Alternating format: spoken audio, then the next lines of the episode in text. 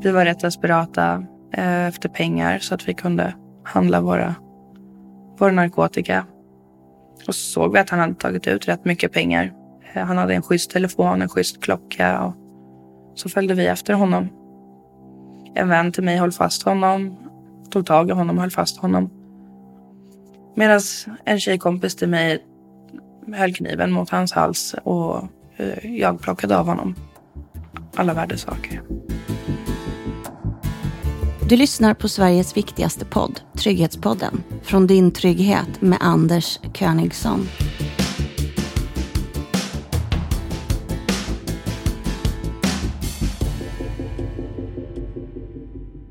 KRIS, Kriminellas revansch i samhället, har ett kontor på Magnus Ladulåsgatan på Södermalm i Stockholm. Där träffar jag Sabina. Vi sätter oss vid ett skrivbord i ett av kontorsrummen. På det samsas papper och broschyrer med de koppar vatten som Sabina ställer fram. Hon har pigga ögon och hon utstrålar energi när hon börjar berätta vad KRIS är. KRIS är en organisation som hjälper kriminella, eller före detta kriminella då, före detta missbrukare att komma in i en vanlig vardag. Att komma ut ur missbruket och kriminaliteten och att vi finns här och stöttar upp dem när de kommer ut från fängelserna. Och de första 48 timmarna är värst när man kommer ut, speciellt de 24 första. Då finns vi där och stöttar dem i det. Och vi, vi är med dem hela vägen och finns här för alla som vill ha våran hjälp. Hur stöttar ni? Eh, vi kan stötta med att ha en madder eller fadder. Vi kan hämta på fängelserna. Vi har enskilda samtal på häkten och fängelsen. Och vi är här som nyktra och drogfria vänner eh, till våra medmänniskor. Och eh, vi gör det vi kan eh, för att hjälpa dem på vägen. Eh, och i framtiden så hoppas vi att vi kommer kunna ha fler samarbeten. Vi samarbetar med frivården. Eh, många här kan bli lekmannaövervakare och vi försöker göra den så heltäckande som vi kan, som vi förmår. Hur kommer det sig att du är med i KRIS? Jag tycker om deras eh, deviser som är hedlighet, eh, drogfrihet, kamratskap och solidaritet. Jag är nykter och drogfri sedan två år tillbaka. Eh, och här får jag en mening med min vardag. Eh, jag fick, eh, jag är förälder också. Jag blev en meningsfull mamma. Jag kan gå till ett arbete varje dag med likasinnade människor som kämpar för samma mål som jag. Så KRIS räddar min, min nykterhet. Om vi tittar på, på dig idag, om vi börjar, var är du född och uppvuxen? Jag är född i Stockholm, men jag är uppvuxen i Bålsta, eh, i ett familjehem. Hur var din uppväxt? Jag hade en rätt jobbig uppväxt. Mina föräldrar satt i fängelse, min pappa dog när jag var liten i fängelse. Jag blev familjehemsplacerad och sen har det bara eskalerat med åren. Så jag hade en rätt tung uppväxt, kände mig aldrig hemma någonstans. Um, Hur gammal var du när du var familjehemsplacerad? Ett år gammal. Jag bodde på Sveriges sista barnhem då, eh, 1996 när jag var ett år. Eh, I samma veva så dog Nina för min pappa och mamma satt i fängelse. Så då hamnade jag i ett familjehem i Bålsta. Där bodde jag i tolv år. Hur gammal var du första gången som du testade alkohol eller någon annan drog? Första gången jag testade alkohol så var jag nio. Jag började missbruka när jag var 13. Nio år, det låter väldigt ungt för att testa alkohol. Hur kom det sig att du testade alkohol när du var så liten? Jag var ju väldigt eh, rebellisk när jag var yngre och jag passade aldrig in. Så jag hamnade i fel kretsar redan i den åldern med äldre människor som använde sig av narkotika och alkohol. Och det var lättillgängligt hemma och ja, det vart fel från början liksom. Den här familjehemsplaceringen då i Bålsta, hur var den? Det var ju en fin familj. Eh, det var en polis och en eh, hemmafru. Vi bodde i en villa. Utåt sett så var det en jättebra familj. Inåt sett så var det tyngre. Väldigt mycket tyngre. Vill du berätta varför? Um, jag var med om ett övergrepp i den familjen när jag var 12. Uh, sen så kastade de ut mig. Jag, eh, jag blev eh, psykiskt misshandlad i den familjen från start och jag skulle passa in i deras familjebild och deras svenssonliv. Och, Eh, gjorde de inte det så, eh, så såg de till att hitta lösningar för det. Liksom. Jag har varit övermedicinerad med ADHD-medicin sedan, sen jag var nio. Eh, nio och ett halvt var jag när de satte in höga doser med hade medicin för att jag inte passade in i deras vardag. Så det var väldigt eh, psykisk eh, jobbig uppväxt hos dem. Man skulle alltid leva upp till deras standard och jag, jag vill liksom aldrig lära mig från början hur deras standard skulle vara utan det kunde ändra sig från månad till månad. Och att jag skulle uppföra och träda på ett visst sätt. Och de tog hellre till medicinering och psykiatrin från tidig ålder än att de var där för mig. Så det var rätt tufft där. Det här med alkoholen då, du testade när du var första gången med nio år. När testade du nästa gång sen? Det var ju vissa helger därifrån.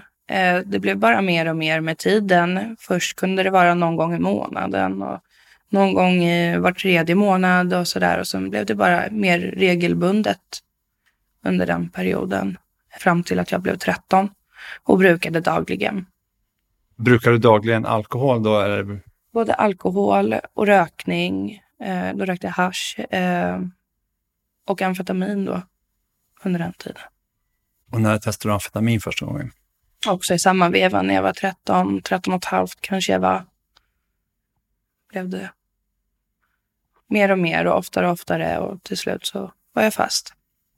Hur gammal var du när du kände att du var fast och att du hade ett beroende? Det förstod inte jag förrän för två år sedan när jag var 21, 22. Då förstod jag att jag var missbrukare. Så det tog många år innan jag insåg att det var ett missbruk. Det här är ändå väldigt låg ålder, alltså man går någonstans på mellanstadiet i den här åldern. Eh, var det ingen som reagerade i skolan eller i något annat sammanhang så?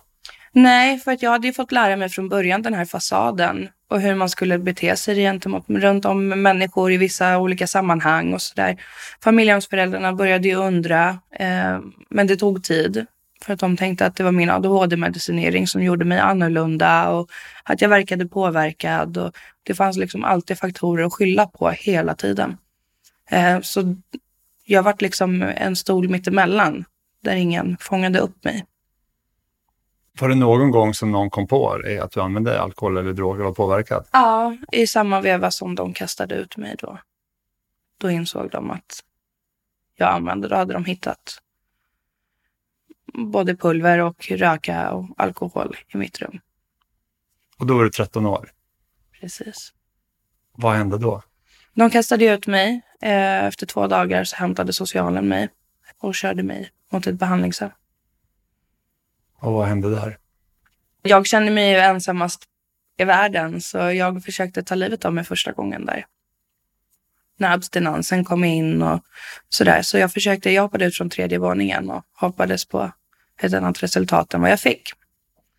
Så sen dess så har det varit bara destruktivt. Försöka få ut alla mediciner jag kunnat, få tag på, på droger, på behandlingshem är det väldigt lätt.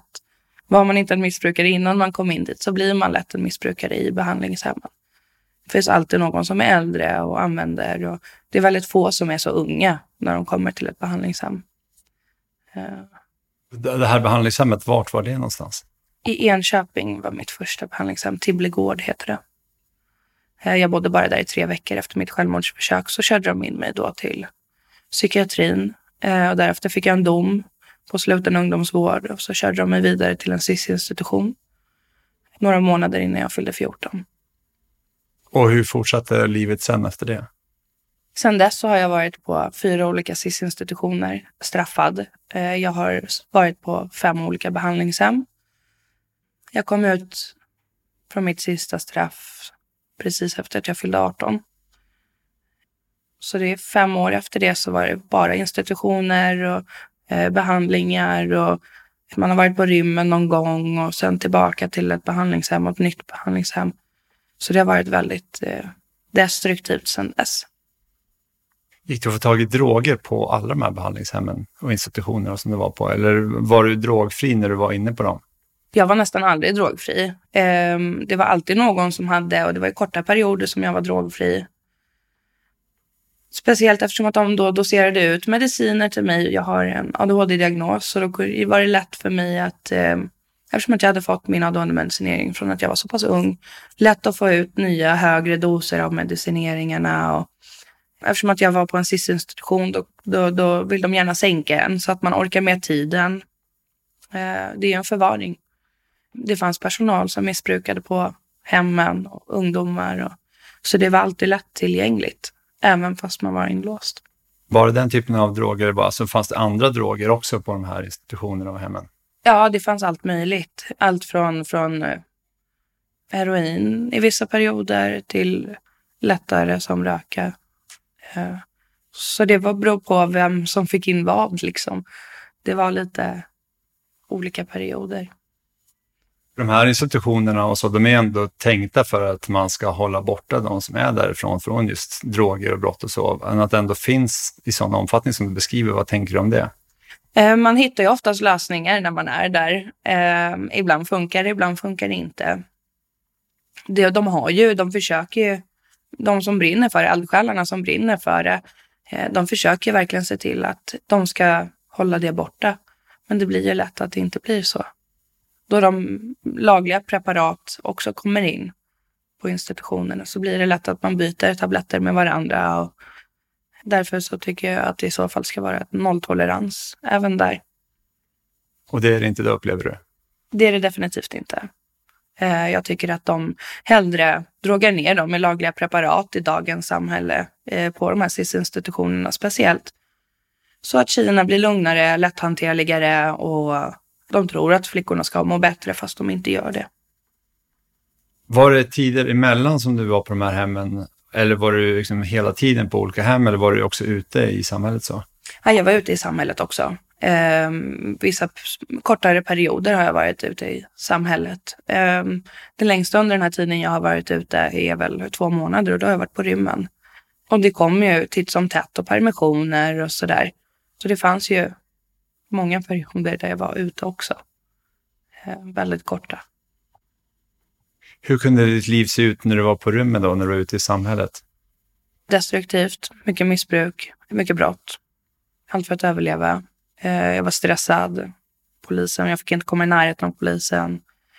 Så det var tuffa perioder när man var ute på rymmen också. Vad för typ av brott begick du när du var ute på de här rymningarna? Mycket våldsbrott, en del personrån, narkotikabrott. Då, då. Det var de som oftast uppkom. Liksom. Oftast våldsbrotten, oftast personrånen och eh, narkotikabrott. Vad var det för typ av våldsbrott utöver personrån? Misshandel, grov misshandel, lite. Lite så. Det var inte något grövre än, än grov misshandel och det är tillräckligt grovt säga. Hur kom det sig att du liksom, kom i de situationerna så att du begick misshandelsfall? Jag tände till väldigt lätt. Jag var en skadad tonåring. Sa någonting, någonting fel till mig eller behandlade mig dåligt på något sätt så kunde jag tända till på några få sekunder. Eh, jag slogs oftare än vad jag pratade med människor tyvärr. Vilka var det som du slog på? Det kunde vara människor som gick förbi. Det kunde ha varit människor som jag umgicks med i missbruket. Också vid personrånen eh, kunde det bli misshandlar. Vad var det för typ av personrån du begick? Vi lurade ju grov personrån med, med, med kniv har jag oftast använt mig av. Vi kunde lura, jag och en vän då, som oftast gick, begick de här personrånen tillsammans. Vi kunde lura män som skulle köpa prostituerade. De har alltid med sig kontanter för bara någon tusenlapp liksom. Så vi kunde lura dit dem, bestämma tid med dem och så var vi kanske två, tre stycken som, som rånade. Var ni bara tjejer då eller var det killar också? Nej, det var blandat, både killar och tjejer. Men vi gick mer eller mindre alltid i grupp tillsammans liksom dit. Det var så jag överlevde. Begick ni andra typer av rån också mot andra ungdomar eller så? Eller var det just mot de här männen som ni lurade då i en fälla att de skulle försöka köpa sex? Nej, vi, vi kunde göra det också om det är så att vi var desperata. Så var det lätt att bara plocka någon på stan också. Det hände mycket sällan, men oftast så eh, blev man desperat så var det lättaste vägen, tänkte vi där och då. Har du något speciellt fall så som du minns när ni gjorde det mot en annan ungdom? Mm, ja, vi såg en kille som, som precis hade tagit ut pengar i bankomaten. Vi var rätt desperata eh, efter pengar så att vi kunde handla våra, vår narkotika. Och så såg vi att han hade tagit ut rätt mycket pengar. Eh, han hade en schysst telefon, en schysst klocka och så följde vi efter honom. En vän till mig höll fast honom, tog tag i honom och höll fast honom. Medan en tjejkompis till mig höll kniven mot hans hals och eh, jag plockade av honom alla värdesaker. Hur gamla var ni när det här hände? Jag var 15 och de jag var med var kanske 17 och 19. Och den här killen som ni rånade, hur gammal var han ungefär tror du? Inte mer än 16, 17. Vad tänkte du inför att ni gjorde det här, när ni såg honom i bankomaten? Jag tänkte bara, åh vad bra, nu kan vi handla, handla till vårt missbruk. Um, jag tänkte inte på honom överhuvudtaget, inte förrän nu efteråt i mitt tillfrisknande som jag mår dåligt över det liksom.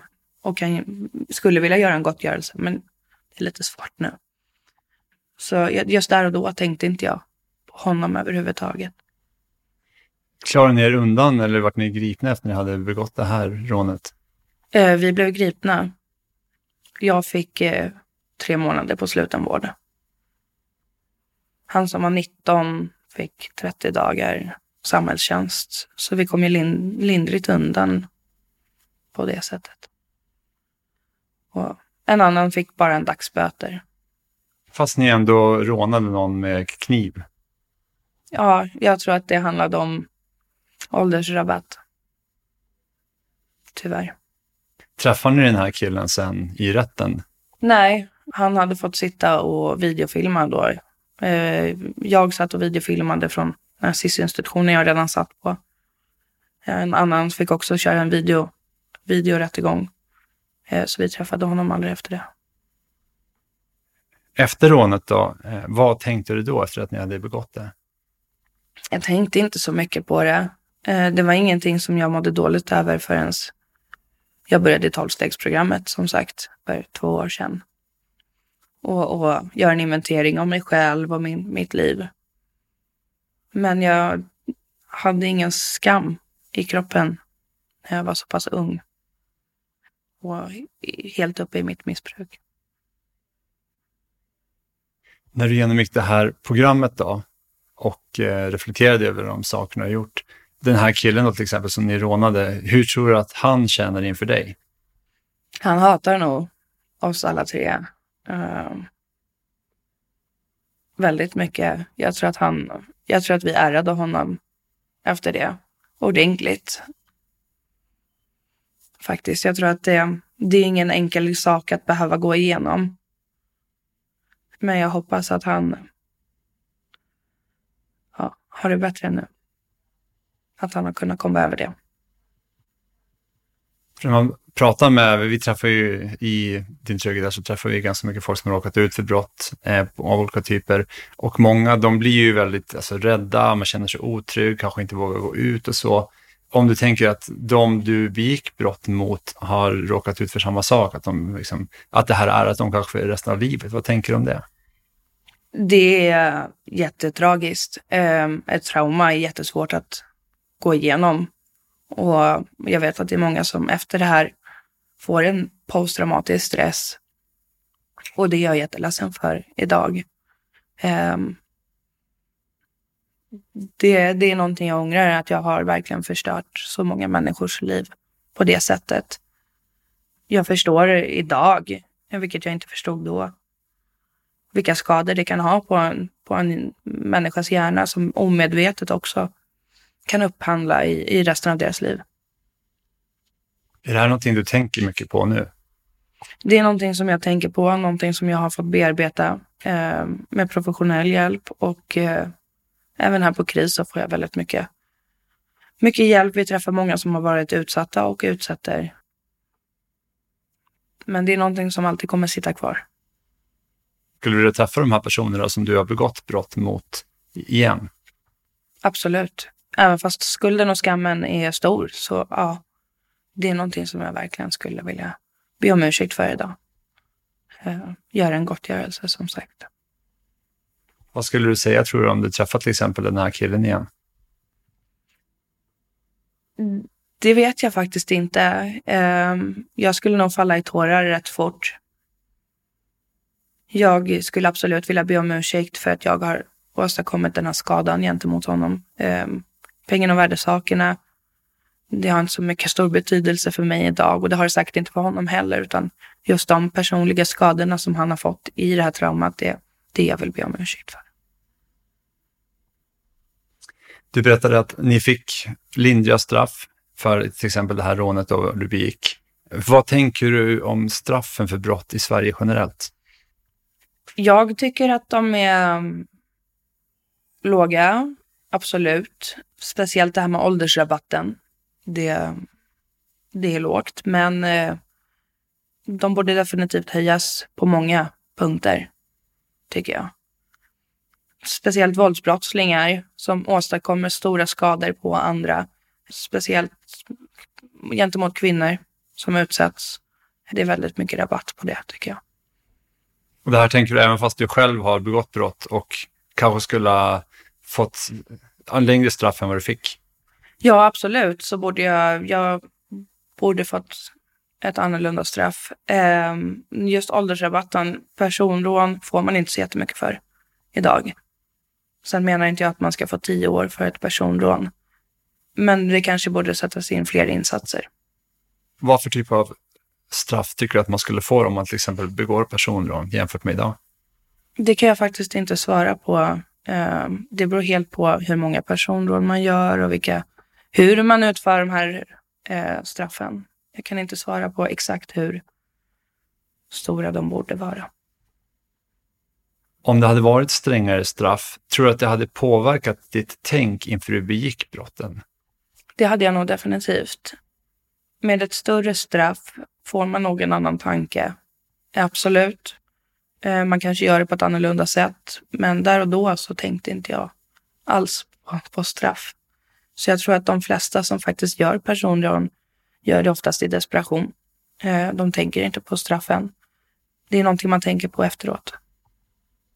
När tror du, för att du började begå brott när du var väldigt ung, när tror du att man blir mogen så att man förstår det här med straff och vilka följder det kan få att begå brott? Jag tror att det är efter man är 15-16 som man börjar förstå meningen med sina handlingar eh, konsekvenserna av sina handlingar. Det tar tid. Eh, man gör inte det under 15-16 år. Det sker ju många barn och ungdomsrån nu för tillfället, både här i Stockholm men även i andra delar av landet. Vad tänker du om det?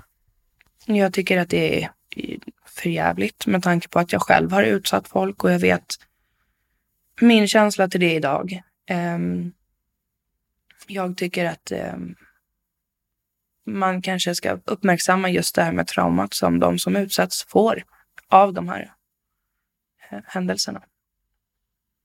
Hur då? Ja, att det ska uppmärksammas mer. Just nu mörk, mörkläggs det väldigt mycket. Det som oftast är i fokus, det är att en människa som har utsatts för personrån, då fokuserar man på den kriminella. Men man kanske ska upplyfta de människorna som får vara med om de här traumatiska upplevelserna. Vad tycker du borde göras då för att få stopp på de här barn och ungdomsrånen?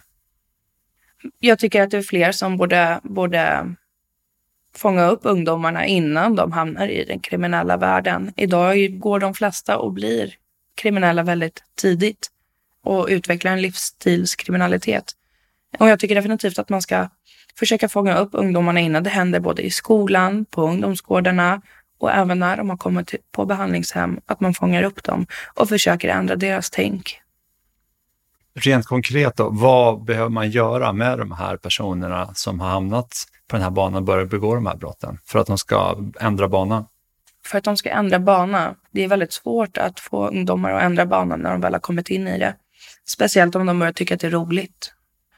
Så rent konkret så tycker jag att man ska ta hjälp av olika insatser. Märker man att sitt barn hamnar i kriminalitet, man får ta hjälp av myndigheter, socialtjänsten. Man kan kontakta oss på KRIS, eh, komma hit på infobesök. Eh, psykologer är väldigt bra, även fast de inte ser på saker på samma sätt, så är de väldigt bra i just sådana här tillfällen. Du sa innan den började tycka det är roligt. Alltså tycker man att det är roligt, får man en kick av att begå brott? Många får ju kick av att begå, begå brott och tror att de är coola och häftiga när de hänger runt de kretsarna, tyvärr. De tänker att de är någon och det är ingen som ska bråka med mig. Och det blir eh, för dem inte bara jobbigt utan det blir en rolig hobby, tyvärr. Och eh, det är ingenting som kommer löna sig i slutändan, liksom att de här ungdomarna får upp ögonen för den här livsstilen. Med tanke på att det kommer bara bli värre och värre. Eh, det är ingenting som är roligt med det. Det tar stora skador på kroppen, på det mentala, eh, på omgivningen och för sin familj speciellt. Eh, det finns liksom ingenting att romantisera i det här. Om du skulle vilja ge råd till någon som lyssnar på det här, som är inne på den här banan, som har börjat begå brott, som börjat ta droger, vad skulle du säga till den personen? Ta hjälp. Låt de vuxna runt om dig hjälpa dig. För att det kommer bara bli värre och även om de tror att det att de lever bra nu så kommer det inte hålla i sig, absolut inte. Man har en väldigt kort period där det är bra. Um, kom inte oss på kris.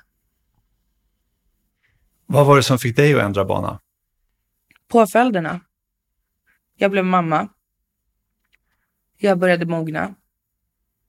Jag eh, hamnade i ett så pass dålig eh, krets att, att jag varje dag riskerade mitt liv. Jag nådde botten, jag blev hemlös. Eh, jag förlorade mina barn. Jag eh, förlorade min exman i det här det som fick mig att ändra bana rent konkret, det är den sunkiga livsstilen som faktiskt kommer med det här. Att jag tänkte att jag kan bli bättre. Jag kan få ett värdigt liv. Eh, jag kan ha en fungerande arbetsplats. Jag vill någonting mer. Var det någonting som kom spontant så att du fick någon så inlevelse att det här måste ändra på eller var det någonting som växte fram? Det växte fram med åren så blev allting bara värre och värre och värre. Och jag mådde bara sämre och använde droger för att dämpa den sorgen. Och jag insåg att så ska det inte vara. Det tog många år innan jag verkligen förstod att jag behöver hjälp. Hur vart det värre och värre? Man blir hemlös. Man sover under broar. Man sover i trappuppgångar. Man, man försvinner i, med amfetaminet det finns liksom, det blir bara geggigare och geggigare i livsstilen ju längre ner man kommer. Mitt mående försvann. Det fanns liksom inte. Jag var en fasad. Om man tittar tillbaka på det du själv har genomlevt och upplevt, eh, hur skulle du ha velat att det hade gjorts istället så att du inte hade hamnat i det liv du hamnade och begick de här rånen till exempel? just för mig så tycker jag väl att de borde ha, istället för att flytta runt mig och istället för att ta tag i det här så kanske de borde ha fördjupat mer i mig varför jag gjorde det här och vilka påföljder det hade och hur jag mådde. Det borde varit ett bättre professionellt hjälp runt om mig istället för att sätta mig i förvar så pass ung som jag var. Hur är ditt liv idag? Mitt liv är väldigt bra idag. Jag bor ihop med mina tre barn. Eh, jag är ensamstående mamma och jag jobbar här på KRIS. Jag får chansen att hjälpa människor ur kriminalitet och missbruk och vara en stöttepelare för dem. Um, jag får göra det jag brinner för. Jag har en bostad som jag står på kontraktet för. Jag har kärlek i mitt liv. Jag har tillbaka min familj. Jag får en lönecheck varje månad som jag själv har arbetat mig till. Mitt liv är stabilt idag. Slutligen, hur ser du på din framtid och arbetet här på KRIS? Positiv. Jag är väldigt positiv. Jag har stora mål och visioner om vad jag vill att KRIS ska kunna göra i framtiden för både unga, speciellt för unga, och för kvinnor i vår förening. Jag ser väldigt ljust på min egen framtid och jag är tacksam för varje gång jag får hjälpa en själ att ta sig över på andra sidan.